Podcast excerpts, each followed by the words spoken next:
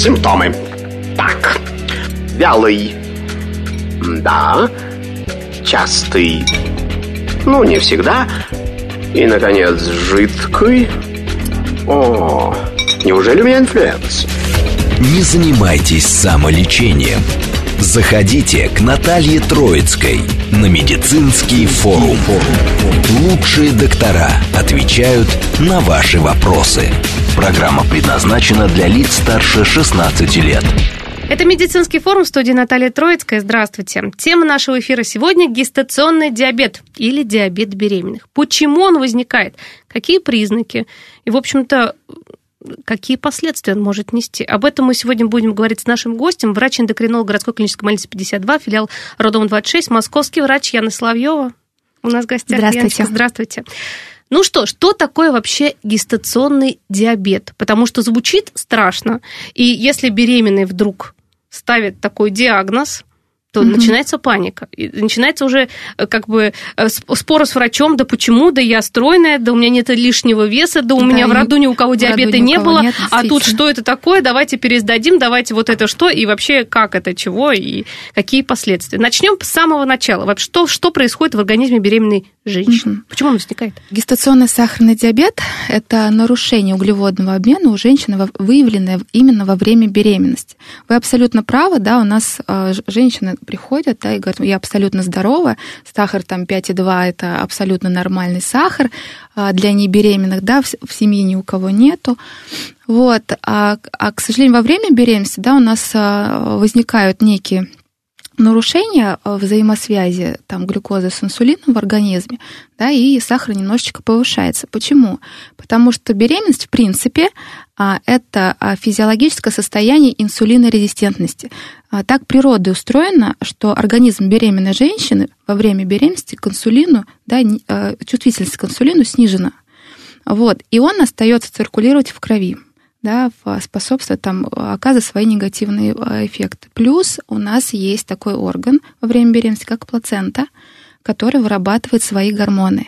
И эти гормоны также да, а, влияют на действие инсулина э, беременной женщины, то есть они его блокируют. Вот. Тем самым, да, если есть, были предпосылки у беременной женщины до беременности, сейчас я о них скажу, да, а это все может привести к тому, что нарушается вот углеводный обмен. Состояние это временное, да, поэтому он называется гестационный сахарный диабет, потому что вы, э, возникает именно во время беременности. На самом деле это не сахарный диабет. И я, когда ко мне мамочки приходят, да, я их всегда успокаиваю. Я говорю, это не сахарный диабет, это временное нарушение углеводного обмена. Это временная, неправильная, извращенная реакция вашего организма на любую еду, на любую жидкость, вот так даже, да, во время беременности да, потому что у беременных, к сожалению, сахар может повышаться абсолютно на все продукты. Даже на те продукты, у которых у пациентов с диабетом, да, с настоящим диабетом, сахар никогда не повысится. У меня есть женщины, у которых сахар повышается на руколу, да, а, на мясо, на яйца очень часто, на сыры, да, за счет того, что там консервант сейчас добавляют наши отечественные сыры, у них э, сахар повышается. У пациентов с диабетом, с настоящим, эти продукты повышать сахар не будут. А какие предпосылки, вот причина возникновения? Как понять женщине, что ее не минует это, что нужно как бы готовиться? И вообще, знаете, вот такой момент я хотела сказать, почему, вот когда вы говорите временный, да, диабет, ну, как бы в кавычках, да, временные изменения состояния, когда вы говорите маме, есть такие мамы, я такие знаю, будущую маму, которые раз временно, значит, это ерунда. Угу. Значит, это ничего страшного, я как бы как буду есть. Все равно у меня все будет хорошо. Но раз он не такой страшный, как его тут малюют, и это не сахарный диабет, то я расслабляюсь. Это абсолютно правильно. Это хоть и временно, но это диабет именно во время беременности. Это значит, что у нас есть малышек, да, которые в животике, которые на 100% зависят от мамы, от того, что она ест, какие у нее, какой у нее уровень сахара в крови. Вот, а потому что, опять же, природа так устроена, да, угу. что все, что мамочка съедает, вся глюкоза прямиком через плаценту, не минуя никаких преград, а, идет к ребенку. Да, вот, потому что глюкоза это основной субстрат да, а, роста и развития плода. Вот. И если ее избыток, да, то тогда мы уже не пользу несем ребеночку нашему, а вред. Вот. И благо, почти 90% беременных, да, это останавливает. Они прислушиваются и начинают выполнять рекомендации и по питанию, если нужно, по терапии. А, а теперь про, про предпосылки. Да. Да, а каким а, женщинам нужно обратить внимание на то, что у них может быть нарушение углеводного обмена во время беременности. Во-первых, это старший репродуктивный возраст. Да? Женщины старше 30. А, уже старше 30 даже? Да, они могут уже... Ну, во-первых, у нас ну, сейчас, да, в 21 веке ну, редко, когда 18-19 рожают. И единицы, мне кажется, да, на самом в основном это вот уже женщины, которые стали на ноги, у которых есть какое-то свое дело, да, и они вот решили обзавестись семьей. Вот, поэтому это вот старше 30, да, и у них э, выше вероятность того, что будет повышенный сахар. Плюс это женщины, у которых в анамнезе уже был гестационный диабет в предыдущей беременности. Да, то есть тут э, то есть это такая история, которая может повторяться, там, да, да угу. хотя беременность беременности рознь. Вот. А женщины, у которых в анамнезе в предыдущей беременности э, были, рождались крупные дети. Крупный плод, крупный ребенок это 4 килограмма и больше. Да? Богатырь. Да. А вот. с этой стороны тут поаккуратнее получается. Так. Да, то есть тоже мы можем ждать нарушения углеводного обмена в последующей беременности. Конечно, э, наследственность, да, то есть если в семье у кого-нибудь э, из родственников, мам, папы, бабушки, дедушки был диабет, то мы можем ждать развития гестационного диабета во время беременности. Конечно же, это женщины с э, нарушением жирового обмена. Да, то есть если есть избыточный вес, то не часто, но тоже, да, мы можем. А тут, ну, тут больше, конечно, именно утренняя гипергликемия, так как у таких женщин есть ожирение печени, да, соответственно, печень синтезирует глюкозу больше, а так как гормоны не работают, да, инсулин не работает, то у нас утренняя гипергликемия, тоже, и это тоже гестационный сахарный диабет, а, к сожалению. А, есть женщины, которые получают а, терапию, и самая частая терапия это глюкокортикостероиды. А, которые тоже дают э, нам повышение сахара во время беременности. И мы тоже ставим гестационный сахарный диабет, но указываем, что он стероид-индуцированный. Вот. вот это основные а, факторы, а, которые да, могут уже как бы настроить будущую мамочку на то, что ей надо бы перед беременностью подготовиться, то есть научиться правильно питаться, повысить свою физическую активность. И если есть избыточный вес, то желательно да, от, от Сбросьте. Да. Хотя бы 10%. Вот я уже эндокринологов, других всех вспоминаю наших. Маркову Татьяну Николаевну, да, которая да. говорила, ну, и говорит, что, друзья да. мои, ожирение – это такая вещь. Страшно вообще, на самом деле, для всего. Онкологи говорят об этом. Конечно. Что тем более во время беременности это уже и так нагрузка такая на организм существенная. Вот, а у нас, к сожалению, некоторые женщины, имея избыточный вес, да, там индекс массы больше 30-35, то есть там ожирение первой, второй степени, еще умудряются за беременность набрать 15, 20, а то и 30 килограмм. И роды уже это вообще Да, одно дело, что это, если это за счет отеков, да. да, это одно дело. Там, ну, к сожалению, как с, с этим не справиться без помощи врача. А другое дело, когда они едят, просто позволяют себе все, что, ну, как бы хотят, потому что они беременны. Ребенок просит за двоих. Ну, как бы да. На самом деле ребенок ничего не просит, он сам все берет, все, что ему нужно. По поводу питания тогда поговорим. Какое должно быть питание? И для профилактики, и вообще как понять, что вот мы э, группы риска обсудили, да, какие возможны. Да. Тем не менее, вот среднестатистическая женщина, молодая, ну, 30 плюс хорошо, забеременела, здоровый образ жизни, сейчас это модно, правильное питание. Но что-то не очень. Вообще, как понять? Я понимаю, что как бы ведет женщину, мы уже и с акушерами-гинекологами это обсуждали, встает на учет, и уже акушер-гинеколог ведет эту женщину, и уже смотрит по анализам, как чего.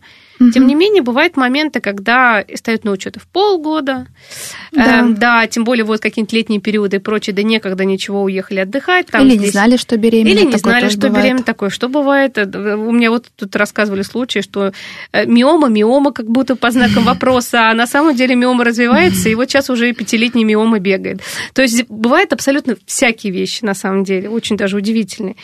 А, чем, тем не менее, вот как понять женщине, что какие симптомы, может быть, какие-то признаки а, гестационного сахарного диабета, если вдруг она не дошла до врача, если пропустила какой-то скрининг? К сожалению, никаких симптомов а, сахарный диабет, именно гестационный, не вызывает.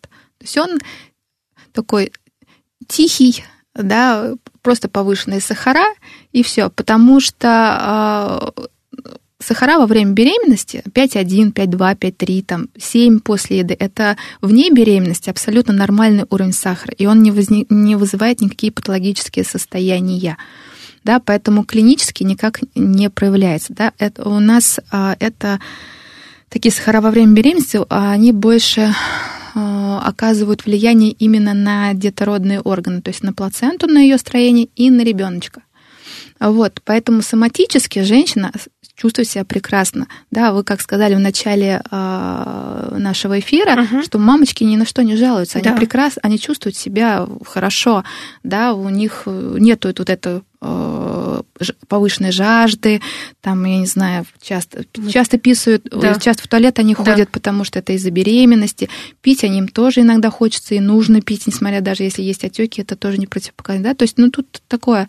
Вот, поэтому, а если вот есть избыток веса до, да, либо если по какой-то причине мамочка не наблюдается у акушера-гинеколога, но она видит, что она там за 2 за 3 месяца беременности прибавила 10 килограмм и больше, вот ей нужно уже задуматься, что что-то не то, да, вот, что нужно что-то изменить в питании. А что основное у нас в питании во время беременности? Это белки. Угу. Да?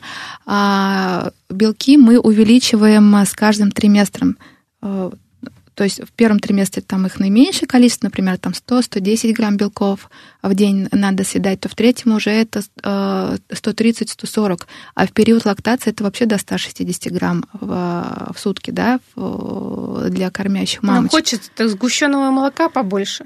Это прям вот как-то у нас идет, идет, идет. Э. Но это, да, вот это уже наша собственная, да, какая-то привычка, потребность. А почему мы хотим сладкого? Все тоже потому, что мы мало едим в течение дня белка. Да, это уже закономерно. То есть я всегда у своих мамочек учу, что если вы вечером чувствуете, что все, вы не положи, хочу конфетку, хочу сладкого, хочу чего-то вообще в принципе хочу есть, это значит, в течение дня мы ели мало белков. Да, а беременные женщины должны каждый прием пищи да, чтобы у них в каждый прием пищи были белки. Белки это у нас любой вид мяса, птицы, рыбы, да, это творог, вот. Это куриный белок без желтков. Вот. Поэтому я говорю, куда бы вы ни пошли, у вас должен быть белков. Либо творожок берем, либо варим яйца, да, в белок с собой берем, но у вас именно для перекуса тоже должен быть белок. А у мы... недобор белка как раз ко да, всему этому. Вот, потому что мы, в принципе, не привыкшие, даже вне беременности, а, есть вот каждый прием пищи белки. Да, у нас овощи, да, уже вошли в обиход фрукты, вошли в обиход, но чаще это как бы углеводы, и там мне говорят, мамочки, я вот ела суп, и там плавало мясо. Но там же не 100 грамм мяса плавает, нет, может быть, может быть, и 100 грамм, а там кусок полторки. Это в лучшем случае, Вот, да, ну поэтому, вот. А дальше это овощи. А, и для того, чтобы а, углеводы потом, которые мы едим, быстро не всасывались и не повышали нам сахар после еды, мы всегда начинаем прием пищи с овощей. Это и вне беременности очень полезно, а во время беременности так особенно, да, для того, чтобы вот замедлять а, всасывание уже медленных углеводов, да, и когда мы там сверху положим крупу или какие-то макароны из твердых сортов, или хлеб черный, вот. Овощи должны быть тоже там, хотя бы основные приемы пищи. Э, жиры. Жиры э, обязательно. Хорошие э, полинасыщенные жирные кислоты мамочка должна либо дополнительно омегу-3 принимать, либо с утра. Все сыры, красную рыбу, красную икру очень полезно беременным. Орехи, семечки, да. Но едим их до 12 часов дня. Да. Ну, вот сейчас многие послушают, думают, ну, оторваться-то, тем более после седьмого месяца, когда в декрет уходишь, хочется. Вот это вообще самый ответственный период, третий триместр самый ответственный. А почему еще мы жиры едим в первой половине дня? Потому что у нас во время беременности два органа, которые вырабатывают холестерин. Печень наша любимая, да, и плацента. Плацента также синтезирует холестерин для своих гормонов. Вот, поэтому он, в принципе, у беременных, если мы будем смотреть, холестерин всегда выше нормы.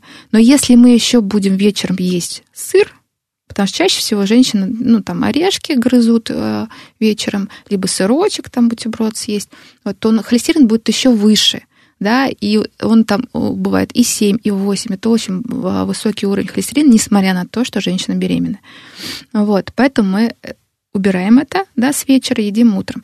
Плюс жирные продукты вечером, если мы едим, могут давать утреннюю гипергликемию с утра. Да? То есть это вторая причина, почему нельзя а, есть а, жиры вечером. У нас а, ко мне достаточно часто сейчас женщины приходят с дневничками, которыми да. дают эндокринологи, и там тоже у них все прописано, что вот на второй ужин неплохо бы съесть кусочек сыра. Да, вот они говорят, вот тут у меня прям реально у них там напечатано. Я говорю, да, напечатано, но это для пациентов там с диабетом, да, но не для беременных. Для беременных вот это кусочек, разные вещи. Да, для беременных кусочек сыра на ночь не годится. Угу. Вот поэтому жиры мы едим каждый день, а основной побольше жиров мы едим в период, когда у нас а, созревает центральная нервная система. Это 16 по 19 неделю, там прям вот нужно прям очень много есть хороших полинасыщенных жирных кислот, да, вот, а, ну вот короткий период, да, всего 4 недельки. А, а, какие так... периоды? Вот вы сказали, что как раз когда женщина уходит в декрет, у нее самые ответственные, да, вот с 35 а по 40 Многие наоборот говорят, да. первые три месяца самые ответственные, а потом, ух, да. все самое главное заложилось у ребенка, и можно удариться во все тяжкие. Да, а, вот вообще весь период беременности, так если разложить, он самый ответственный. Более-менее серединка – да, когда у нас, мы можем все, там какие-то исследования проводить мамочки, даже инвазивные, не бояться, что даже вот тест глюкоза толерантный мы тоже в серединке проводим, да, как самый безопасный период. Вот, но весь период беременности ответственный. А, а именно по питанию с 35 по 40 самый ответственный период. Почему? Потому что ребенок все у нас уже сформировался. Вот у него больше ничего нового не вырастет, не появится. Все, вот он есть. И единственное, что он делает, это набирает вес. У него уже работает своя поджелудочная железа. И если он получает очень много глюкозы от матери, да, если у мамы повышенный сахар, на нее, помимо маминого инсулина, да, вырабатывается инсулин ребенка. Ох. в повышенном, да, а, э, как сказать, на повышенном уровне, а он его не тратит, он же в животике, он не двигается, ничего, да, соответственно, что увеличивается его масса, да, он становится крупный, толстенький. Первым, что растет у малыша, это животик. И когда у нас вот появляется асимметрия да, головы и живота, то есть живот много больше, чем а, голова, угу. да, мы сразу говорим, вы не соблюдаете диету. То есть врач видит сразу Конечно, да. То есть ребенок абсолютно, мамочка сразу говорит, это что значит? Что значит, что большой живот? Я говорю, для меня это значит, что вы нарушаете. Да? Вот для вас это ничего нормально, вы родите абсолютно нормально, он родится, он будет как все дети. Вот. Э, но да. для нас это, да, особенно если прям сильно-сильно много, вот, говорит о том, что есть нарушение углеводного обмена. Даже, например, если у мамочки сахара хорошие, тощаковые, а, даже если она сделала глюкозотолерантный тест, она к нам приходит в 38 недель, и у нее асимметрия головы и живота, и живот там достаточно крупный, 95 процентиль и больше, мы начинаем искать у нее нарушение углеводного обмена. То есть мы таким а, женщинам у нас в отделении а, проводим глю, а, гликемический профиль для исключения гестационного сахарного диабета. И достаточно часто мы его подтверждаем. Да? Угу. Вот, а, потому что мамочки расслабляются да, в третьем триместре потому что вы правы, что считают, что надо быстренько расслабиться, Конечно. в лактацию же пока, нельзя. Пока есть возможность, надо оторваться. Среди моих знакомых, да. знаете, сколько таких? Я вот. сама грешила, честно говоря. Да, и сходить, а бывает, знаете, покушать. как, да, что бывает такое, что за три дня до родов я даже инсулин назначаю, потому что сахара такие высокие, что мы никак не можем а, с ними справиться диетой, а нам очень важно, чтобы ребенок родился на хороших сахарах. Да, почему? Потому что если у мамочки высокие сахара, малыш к этим сахарам привыкает привыкает. Вот как мамочка курит во время беременности, да. ребеночек привыкает к никотину, рождается, и у него потребность в никотине. Тут то же самое да, он постоянно получает много глюкозы, да, вот все, он к этому привык, рождается, становится самостоятельной личностью, а таких цифр ему взять неоткуда, да, и он его роняет. И вот мы больше всего боимся вот этой неонатальной гипогликемии, когда низкие сахара, вот. Конечно, а в большинстве процентов случаев помогает всего лишь а, одна капельница глюкозы. Да? Угу. У нас в отделении реанимации ставят им капельницу, и все, у них повышается уровень гликемии, и нормально. Но есть такие случаи у нас, что от одной капельницы сахар не повышается, и больше вам того скажу, что они постоянно на внутривенном вливании глюкозы, и они дальше следующим этапом а, идут а, переводом да, в, дру, в другую детскую больницу, да, потому что они не держат сахара абсолютно. Ой-ой-ой. Вот такое тоже Всего лишь бывает. мама на расслабление была. А тогда. потому что мамочка, да, уже это обычно, это не первая беременность. Вот честно скажу, вот за 6 лет работы в роддоме, это вторая или третья. А Вот, а причем, а, например, первая беременность на диете, вторая на инсулине, третья тоже могла бы, вот в одном случае тоже была на инсулине, но мамочка ела все подряд, кололась, поискала, вот у меня двое здоровых детей. Вот. И вот а, в прошлом году у меня случай был, когда а, мамочка рожала, молодая, вот, кстати, да, ей меньше 30, трое детей подряд, прям одногодки. А, Вот. И она сказала, я просто не успела до вас добежать, сахара у меня 8-9, 8-9, в- и все. И она тоже с, с малышом поехала этапом в следующий, потому что малыш не держал сахара. То есть такие случаи тоже бывают. Поэтому вот этот период с 35 по 40, чем ближе к родам, да, а после 37 недели у нас малыш в принципе считается доношенный, он может сказать «мам, привет» в любой день, да, вот с 37 по 40 там или по 41 это вот самый-самый-самый такой, на мой взгляд, а, ответственный период. Первый триместр тоже ответственный период. Почему? Потому что, да, ну, в основном какие-то катастрофы, да, у нас э, э, случаются на 7-8 неделе, на 12 а на 15-16 вот эти вот а, критические их моменты называют. Но там уже в эмбриогенезе, вот ну, в этом генетическом каком-то плане, да, из-за чего беременность может замереть, да, и дальше не развиваться. Тут больше не с питанием связано. А, да, у пациентов с диабетом, который уже настоящий, обычно с первым, Да. с первым типом, вот там у нас э, мы тоже следим за сахарами, потому что глюкоза уже влияет именно на эмбриогенез. Там эмбриопатии могут быть там и, и на сердечно-сосудистую, и на нервную систему, да, в- всякие пороки развития могут быть. Но таких женщин э, они наблюдаются в специализированных роддомах. У нас первый тип рожает, но очень редко, только по собственному желанию. А второй тип? Второй тип мы тоже их маршрутизуем а, в 29 и друг- другие роддома, которые специализируются, но если они опять же тоже хотят рожать у нас, то ну, как бы они тоже рожают. Вот. а, Ну, чаще, чем первый тип. Первый тип мы постараемся туда, Мгм. вот, э, прям четко, потому что и наблюдаются они сразу при специализированных роддомах, чтобы не было никаких патологий. Гестационный диабет – это именно вот больше осложнений именно второй половины беременности. Мгм. Не- то есть на а, закладку органов, на их развитие, да, там они не влияют. Но он, как правило, возникает на каком сроке гестационный диабет? Всегда по-разному. Ну, то есть в самом начале он тоже может? Конечно, с первого триместра тоже может быть, да. А Первый, первый триместр у нас вообще такая очень тонкая грань, да. У нас же когда ставится диагноз сахарного диабета? Когда сахар натощак 5,1 и выше, да, равно 5,1 и выше. И вот первый триместр у нас может быть сахар 5,2 и 5,3. И, в принципе, по клиническим рекомендациям, если мы видим сахар 5,1, мы должны ставить гестационный диабет. Но я не делаю этого сразу с первого раза. Да, почему? Потому что у нас может быть повышенный сахар на токсикозе, у нас может быть повышенный сахар на а, рвоте беременных, М. на выраженной рвоте беременных с потерей веса. Плюс во время, в первом триместре а, многие пациентки а, а, получают гистогены, да, а, про- прогестероны, утрожестан, там, дюфастон, что тоже может давать сахара. Ну что ж, после новостей вернемся и продолжим Мгм. наше общение. Хорошо. Симптомы. Так. Вялый. Да. Частый. Ну, не всегда. И, наконец, жидкий.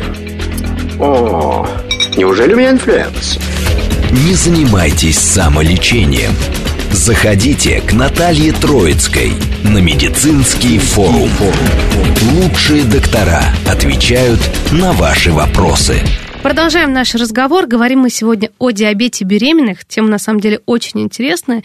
И, как мы вначале вот э, с Яной Соловьевой говорили, с эндокринологом нашим замечательным, с 52-й городской клинической больницы, 26-го роддома, да? Да. А, получается, что, с одной стороны, это временное явление. То есть женщина может не переживать, что это диабет, теперь вот этот диагноз, потому что слово диабет очень всех пугает, что теперь, не дай бог, всю оставшуюся жизнь нужно будет наблюдаться, а, подстраиваться, переживать. Нет, он как окончание беременности, собственно, наступает, ребеночек появляется, у мамы сахарный диабет Заканчивается. заканчивается. Да, нет Но- плаценты, нет э, ди- Да, диабета. но чем чревато вот такое, ну, плевательское немножко отношение, что раз он закончится, да, не переживай по этому поводу, ребеночек может очень даже серьезно пострадать. Какие вот осложнения вы видели гестационного сахарного диабета? Если вообще ни в какой, вот вы говорите, большой живот, да, у ребеночка, вот э, сахара те же самые. Да. Какие еще такие вот осложнения серьезные? Ну, чтобы даже, да, вот говорят, пугают. Ну, а что сделать? Чтобы человек более ответственно отнесся к себе. Потому что у нас считается, ну, абсолютно здоровый человек, все хорошо, и мама беременность все раньше. И, кстати, вот как, как- как- это вот гестационный сахарный диабет, он всегда с беременной женщиной всю жизнь свою, ну, как бы, столетие, сколько вообще, как- с какого периода, может, немножко истории даже копнуть, либо это вот, а, можно так сказать, болезнь, а, ну, нашей 21 современности, века. 21 века, потому Да. что про это раньше, по крайней мере, когда я вот, например, была маленькое советское время, я не слышала, что про это особо как-то говорили, гестационный сахарный диабет. Да, э, смотрите, э, раньше тоже рождались крупные дети, Да. да? Вот, просто э, искали причину. И вот именно к 2012 году да, Их- это считалось хорошо. Да. Крупный ребенок это ух, выявили вот эти вот а, показатели глюкозы, при которых мы диагностируем гестационный, да, то есть э, диабет именно во время беременности. А До этого проводились исследования, да, когда что проводить и какие цифры должны быть именно а, вот пределом, да, чтобы поставить диагноз и таких мамочек более усиленно наблюдать. Вот, а, к сожалению, так как раньше а, такого диагноза не было, да, а многие беременности заканчивались не очень хорошо. Да? Вот. Сейчас в наше время тоже такое бывает, а, но не всегда гестационный диабет причина да, там, э, потери плода, например. Ага. Вот. Но одна из. Да, то есть мы всегда это имеем в виду. А, Какие осложнения, да, если мы, а, если мамочка э, говорит, вот, «Е- буду есть как ем, такое у меня прям реально, вот прям вы процитировали одну мою э, пациентку, Мгм. которая сказала, буду есть и ем. Вот. а, Первое, есть никаких что... последствий не боитесь ни за себя, ни за ребенка. Ну вот тут ничего не поделаешь, к сожалению. А Первое, на что мы обращаем, это многоводие. Да? Первое, даже не крупный плод. Тенденция к крупному плоду по ультразвуку мы уже видим с 28 с 30 недели, но вот на 35-36 же точно видно, что ребенок крупный. Бывает такое, что у нас в 35-36 недель ребенок уже 3 800. Ох. Да, а в 38 недель, вот тоже сейчас э, у нас была мамочка уже 4 400. Причем за неделю ребенок набрал 700 грамм. Это очень много, на самом Да, деле. и э, был показан инсулин в женщине, она от инсулина написала письменный отказ.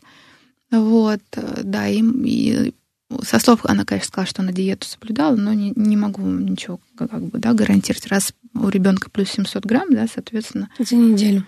да, вот, поэтому тут ничего не скажешь. Вот многоводие, да, это первое, что. А с уровнем жидкости мы можем легко справиться, опять же, диеты. Мы исключаем инсулиновые продукты, да, все, вода уходит. Следующее это крупный плод, да, это э, многоводие э, развивается на фоне повышенного инсулина. Повышенный инсулин также может, помимо того, что малыш крупный сам по себе, у него э, растет подкожно-жировой слой, да, также в этом подкожно-жировом слое может скапливаться вода. Он, и малышек отекает у нас. Да, и обычно в сроке там, 31-33 недели мы уже можем это видеть. Это называется двуконтурность, двуконтурность а, животика, да, либо головки. На головке это более отчетливо, отчетливо видится, потому что там у нас кости черепа, да, и получается такая прослоечка между подкожно-жировым слоем головы и а, черепом. Это увеличенная печень да. Вот честно скажу, что увеличенной селезенки мы ни разу не видели. Мгм. Печень, да, это как признак фетопатии. Вот, двукортусис, да. Вот это основные а, такие осложнения, которые мы видим именно во время беременности. Что ждет нас а, в, непосредственно в период родовой деятельности? Это, конечно, повышенная травматизация как и матери, так и самого малыша. Особенно если у нас а, плод угу. крупный. А что это значит повышенное? Ну, то есть разрывы какие-то серьезные? Это разрывы. А для ребенка чем это чревато? А для, раз... а для ребенка это чревато в первую очередь а, либо преждевременными родами, такое тоже бывает, угу. потому что у нас и плацента созревает, да, раньше, вот, и, соответственно, питание хуже э, доходит до ребеночка, да, там гипоксия может э, э, развиваться, вот, потому что именно капиллярчики нарушаются. То есть, если мы на диете, там просто полнокровие, например, капилляров а, в плаценте, и малыш не получает. А вот если мы уже на инсулине, то там... А, почему мы и роды разрешаем таких мамочек раньше? Потому что уже и фиброз, и склероз в плаценте, и в принципе они кислород не получают. Вот, поэтому у нас родоразрешение чуть пораньше, чем у обычных мамочек. Uh-huh. Да, вот. Также для ребеночка очень опасно и самое частое осложнение это дистоция плечиков, когда малыш голова рождается и все, а плечики застревают. Да, вот, к сожалению, такое бывает. И э, акушеры, наши гинекологи обладают э, приемами да, в рождении таких деток. Вот, но зачастую э, такая ситуация может закончиться перелом ключицы. Ой-ой-ой-ой-ой-ой. Да, это, ну, это не так э, страшно, но да. это лишние хлопоты, да. Это... Да, это вообще как бы малыш только появился, у него да, такое, вот. сразу травма случилась. Да. И ведь мамы многие не понимают, почему так произошло начинают винить врачей и прочее, а на самом ну, деле... Ну, мы стараемся всех да. вот беременных, да, об этом рассказывать, предупреждать, и, в принципе, и, но, к сожалению, да, есть такие единичные случаи, а, которые ну, не достучаться, и они вот на своем стоят. И То есть не запугаешь свой, абсолютно. Свой образ жизни, да, так в этом. А вот мы, кстати, про лечение только по поводу диеты поговорили, что нужно, как нужно, что. Угу. Если не помогает диета, это причем на каких сахарах? Она же, вот, наверное, беременная, да, будущая мама, угу. которая есть такой диагноз, гестационный сахарный диабет, она ведет дневник как да. я понимаю, дневник сахаров и питания. Сахаров и питания. Абсолютно правильно. В дневнике все хорошо. Мы уж не знаем, мама соблюдает, не соблюдает. Ну, как вы уже понимаете, по УЗИ, по состоянию, что вроде бы вот как все тут расписано идеально, картина-то не такая. Ну, либо, может быть, соблюдает, все равно как-то нарушает, равно, но молчит. Да, так как это гестационный диабет, то у нас даже на обычную еду у них может повышаться сахар. И, как я уже говорила, да. на помидоры и на мясо, да, там, ну, как бы вот, мы это все, к счастью, у меня все-таки больше а, женщин, которые вот прям все пишут, даже если они нарушают, а я по секрету вам скажу, что я им иногда разрешаю нарушать до 30 недели, но в первой половине дня, говорю, можно что-то одно, там какую-то печеньку съедать или там мороженку, но без вафелек и без добавок, да, то есть вот, но под контролем сахара, то есть если сахар на это дело повысился, все, мы это не едим. Uh-huh. Вот. Но это вот опять же до 30 до 35 недели. После 35 никаких нарушений. Просто беременность такое состояние, когда может вот возникнуть желание, вот хочу это съесть, и все, вот вы не положи, да, либо уже у меня некоторым мамочкам что-то снится, а это все, это стресс, на стрессе повышенный сахар, мне как бы это Вот ситуация... мы про стресс забываем, и стресс, и повышенный да. сахар. Только смысл, смысл тогда ограничивать, если тут вот. с утра до вечера Но, опять же, угу. да, я тоже это мамочкам говорю, неважно, стресс, не стресс, недосып или наоборот много переспали, да, а либо поздно поели, либо поели на ночь э, вредное, да, там вот. сахар с утра должен быть до 5 и 1. Никаких причин не может быть для того, чтобы сахар был 5,1 и выше да, потому что это беременность. У меня у, норм, у беременных с нормально протекающей беременностью сахара всегда низкие, особенно в третьем триместре. 3, 2, 3, 3. Ко мне присылают женщины, у которых сахар 2,7. Я говорю, а вы как себя чувствуете? Он говорит, отлично. И так и должно быть. Почему? Потому что ест мамочка одна. Да, вот она... За двоих, вот еще раз, 10 миллионов раз можно повторить. Мы да. не едим за двоих. Вот, а тратит-то, да, не двое, и даже не трое, а как четыре взрослых человека, потому что малыш потребляет энергию, особенно в первом триместре, в два-в три раза интенсивнее, чем сама мать. Поэтому у них сахара всегда пониже. Да, и, не, и речь о пяти вообще не идет никогда. Uh-huh. Вот, поэтому и взяли этот порог 5,1, причем равно 5,1 и выше. Вот. И если у мамочки сахара выше, а то бывает, что и 6, и 6, и 8, да, это все, это уже есть какое-то нарушение, это есть какая-то патологическая да, гиперпродукция глюкозы. И как тогда вот в таком случае, если это а, эндокринолог видит, то какие дополнительные э, анализы, диагностика какая назначается, и что в таких случаях, если действительно диета не помогает, прописывать беременной? А мы э, особо дополнительных ничего нет, у нас просто она часто сдает глюкозу из вены натощак, раз, угу. плюс сама меряет сахар, два, и а, если мы начинаем инсулинотерапию, мы еще контролируем гликированный гемоглобин. Как а, постоянно, да, то есть глюкоза и гликированный, мы гликированный вообще не используем, потому что он не информативен. Гликированный гемоглобин – это средний уровень сахара за 3 месяца, а мы беременны да, у нас сахар в принципе Прыгает ниже нормы, и малыш еще съедает. Ага. Соответственно, он и будет хороший, он будет 5,1, 5,2, 5. Когда уже, конечно, 5-3, я вот, ну, как да. чисто из практики, если гликированный 5-6, это точно я жду, что есть гестационный диабет и сахара чуть выше норм. Но это так для себя, это, да. это не клинически. Угу. Вот. А так он всегда хороший. То есть мы пишем, что у беременных гликирован быть до 6, и он всегда до 6. Больше того вам скажу, что у пациентов с диабетом со вторым типом гликированный тоже до 6. Понимаете? То есть у меня ред, ну, не знаю, ну, может, 2-3 э, случая было за 6 лет, когда гликирован там был 6,1, 6,2 да, то есть, ну, нет. То есть чаще он 5, 5,0, 5,3, вот когда он нарастает, вот когда, да. вот когда, да, я, если мы назначаем инсулин, то мы смотрим гликированный сначала и через три месяца, потому что мы, он должен уменьшиться. Контроль. Да, то есть мы его смотрим чисто для того, чтобы понимать, мы у нас удалось снизить средний уровень сахара с помощью инсулинотерапии, с ростом беременности, потому что с ростом беременности растет и сахар. Либо не удалось. Если гликированный вырос, значит, мы плохо лечим. Нам надо усиливать инсулинотерапию. Либо беременна, может быть, пропускает и не всегда делает то, что нужно, правильно? Ну, бывает чаще... такое, либо все таки внимательно Б- относится к этому? А, бывает не то, что пропускает, а бывает, что не докалывает. Да? А мы договорились как бы колоть там, например, там 6 единиц, да, но и мы проговариваем, что если все 6 единиц мало, то есть сахар высокий после еды, мы должны увеличить. Они не увеличивают там по какой-то причине, думают, что вот я поменьше объем съела, да, или это уже другой день. Ну, Посчитал какую-то табличку. По, по-разному, да, да. С питанием. Вот, да. Поэтому не докалывают, и, соответственно, сахара выше. Так вот, про терапию. Да, если нам не помогает диета, такое бывает, мы начинаем делать инсулин.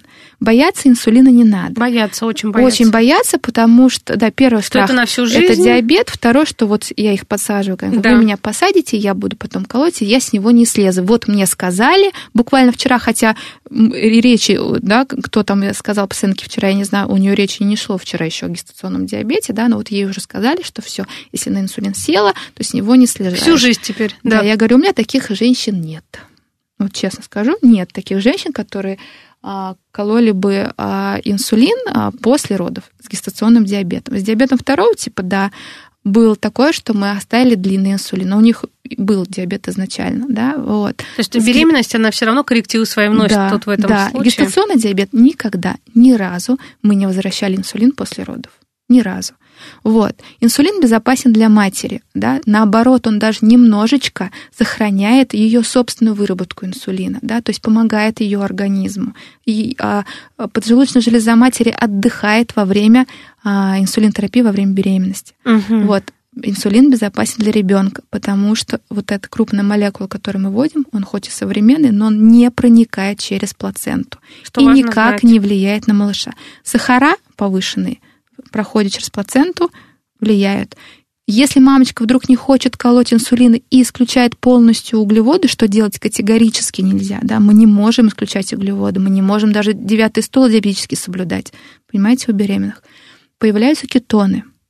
Кетоны, так же как и глюкоза, спокойно прямиком проходят через плаценту к ребенку и тоже вредят, потому что кетоны это яд. Ой, а что это такое вред. кетоны? Вот, то есть без, полностью безуглеводная диета. Да, то есть мамочка считает, вот если у нее на все сахар повышается, на все, что я повы, повышается, я все это уберу. Так. Сидят там на, на овощах, возможно, даже на каких-то белках, а энергию не получают. Да? Мама может худеть, да, либо не набирает вес, и ребенок не набирает вес. То есть он тоже маловесный, маленький. У меня бывают такие случаи, когда ко мне от других эндокринологов приходят женщины, и вот такие худые, у них там на 35-й неделе всего лишь плюс 4 килограмма. Прибавка веса, и малыш там 2 килограмма. Понимаете? Это вот недоношенные дети как раз. они, появляется, они да? просто Как правило. маловесные. Маловесные. Мы, мы просто, я их учу правильно есть, и они дох- дохаживают свой срок, если других каких-то акушерских патологий нету, да, но просто вот эндокринолог сажает на жесткую диету, что делать нельзя, да, и они не набирают, и малыш не получает питательных веществ, да, то есть он не набирает вес. Э, Вот это одна причина, почему он не набирает вес, а также из-за повышенных сахаров он тоже может не набирать вес. Я не люблю, вот у нас два течения гестационного диабета есть, крупный плод, да, и маленький И плод. маленький плод. Вот я больше люблю, конечно, крупных деток, вот, ну, да, хоть они несут какую-то такую там травматизацию, но с ними проще. А вот если а, плод а, с малым весом, да, к, к сроку гестации, это значит, он глюкоза повышенно влияет непосредственно на саму плаценту, на ее капиллярчики. И, соответственно, там идет нарушение, и малыш не получает питательные вещества. Вот, вот такие именно, такое течение гестационного диабета действительно может приводить к преждевременным родам. Да, вот я, ну, как бы, это реже намного, чем крупные дети, вот, но такое тоже бывает. Но чаще, да, все-таки это когда э, мамочек сажают на жесткую диету. Что делать нельзя. Причем мамочка должна, жесткую. да, Гинекологи, акушер-гинекологи сажают. вот, мамочка должна есть. Углеводы должны у нас быть каждый прием пищи. Завтрак, обед, ужин Про обязательно. сложное мы не про конфеты сейчас говорим. Не про И быстро, тортики. да. Нет, нет, И это, фастфуд. это А хочется этого всего, вот мы про это говорили. Беременным этого очень хочется. Да, вот. А, Я и говорю, что вот если вы не можете мимо фастфуда пройти по запаху, вообще обходим за километр эти места, лишь бы только не нюхать. А, Мы должны есть углеводы. Но если у нас на углеводы повышается Сахар. сахар, мы будем колоться. Да, мы делаем э, инъекции инсулина и едим. И у нас нормальные сахара, и у нас нормальная прибавка веса у мамы, и нормальная прибавка веса у ребенка. И это нормальное, да, более физиологичное а, течение беременности, чем а, голодовка, да, и исключение углеводов. А вот вопрос, бывает же торг, что давайте не инсулин, а какие-то сахароснижающие препараты, Да. которые позволяют беременным прекрасно себя чувствовать, чтобы было хорошо, только не хочу колоться. Пожалуйста, пожалуйста, я вообще уколов боюсь, и вообще все это Да. я боюсь просто. У меня есть такие мальчики, которым муж делает уколы. Да? Мгм. И пальцы даже прокалывает тоже муж. О, да. Ну, Ты хороший муж, молодец.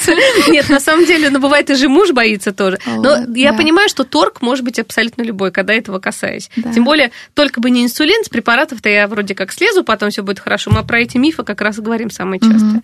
А тут вот препараты. Вообще, сахароснижающие препараты прописываются беременным с гестационным сахарным диабетом, не с диабетом второго типа, про который мы тоже сейчас тут говорим, который там диабет второго типа, она контролирует, она при- принимает препараты всю жизнь. Кстати, как у нее тоже беременность протекает, она продолжает эти препараты принимать или какие-то Мгм. отменяют? Сейчас расскажу. Как тут все? Значит, а при гестационном а, диабете никакие пероральные сахароснижающие препараты а, мы не принимаем, потому что в Российской Федерации они запрещены.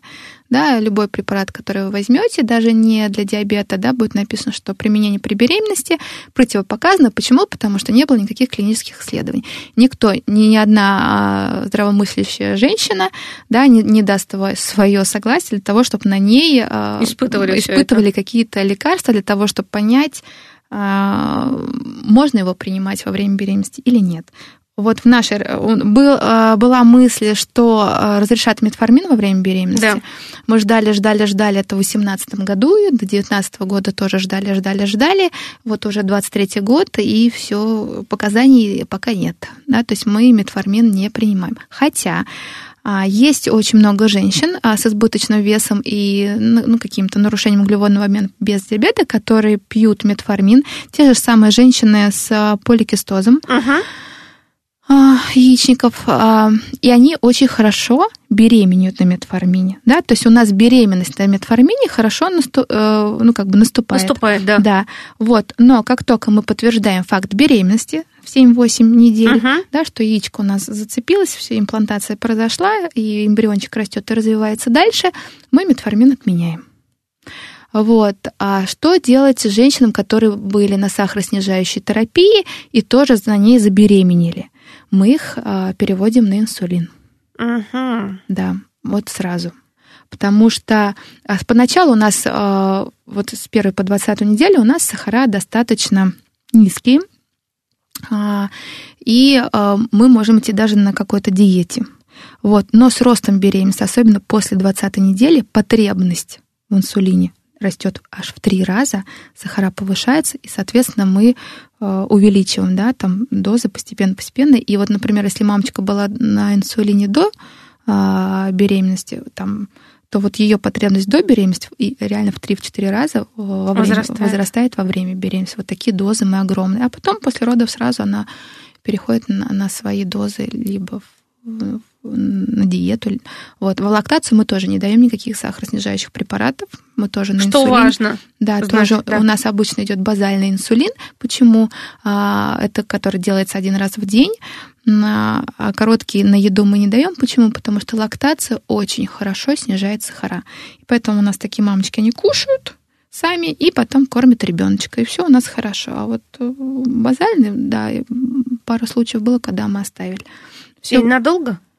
Лактацию. Угу. Как только мамочка перестает кормить грудью, она уже может перейти к своей сахароснижающей терапии спокойненько, да, и отслеживать сахара. А гестационный сахарный диабет или диабет беременных, он заканчивается с беременностью, то Мгм. есть после лактации этот диагноз когда снимается полностью? Этот диагноз снимается сразу а, после рождения ребенка и плаценты. И он никуда не перерастает ни во что. Это вот самый главный миф, что все, теперь у меня Да. возможно сахарный диабет второго типа развиться и так далее, там подобное, Нет, склонность. Если, если у нас есть а, подозрение на диабет второго типа, да, например, по Он же а, тоже может развиться во время может- беременности. Он может проявиться во время беременности. Очень достаточно сейчас часто у нас случаи. Мы же проводим глюкозотолерантный тест не просто так. Конечно. Да, мы его проводим когда? Когда у мамочки хорошие утренние сахара. Вот у меня сейчас тоже был случай, натощак, у мамочки всегда сахара 3,9, 4,0. Мы проводим ей тест, а у нее через 2 часа сахар 12,5. А это говорит о том, что, скорее всего, у нее есть уже просто еще скрытого течения а, Диабет второго типа. диабет второго типа. Ох. Но я не могу поставить такой диагноз, потому что впервые выявленный, и мы просто пишем манифестный сахарный диабет, да, а диагностику мы будем проводить только в послеродовом периоде, когда она родит, когда у нас не будет вот этого агента, который повышает сахар плаценты. Да. Вот, и тогда мы делаем опять повторно а, глюкозотолерантный тест, сдаем гликированный гемоглобин, и если у нас по тесту опять сахар 11,1, то да, мы ставим уже официальный диагноз сахарный диабет второго типа, впервые выявленный. Да, такой вот тоже может быть. Вот, и он, к сожалению, остается. Но когда у нас такие низкие цифры, там 5,1, 5,2, да, то он заканчивается с беременностью. Но о чем говорит нам гестационный диабет? О том, что все-таки у мамы есть некая предрасположенность к развитию диабета второго типа в более старшем возрасте, чаще постменопаузальный период. На это надо обратить внимание, да, и, и а, реализует эту предрасположенность или нет мать, да, все будет зависеть от нее, от ее образа жизни и от ее питания. Вот что даже вне главное. беременности. Да, об этом мы Вот. постоянно и говорим. Ну, Да. надо себя все-таки как-то беречь, любить. Вообще надо. Вот у нас в 21 веке очень много возможностей для э, самой себя. Фитнесы, правильное питание, э, да, сейчас больше доступно вс- всяких э, белковых продуктов, да, надо просто именно реально се- взять и себя полюбить. Спасибо большое. У нас в гостях врач-эндокринолог городской клинической больницы 52, филиал роддома 26, московский врач Яна Соловьева. Спасибо. И вам спасибо.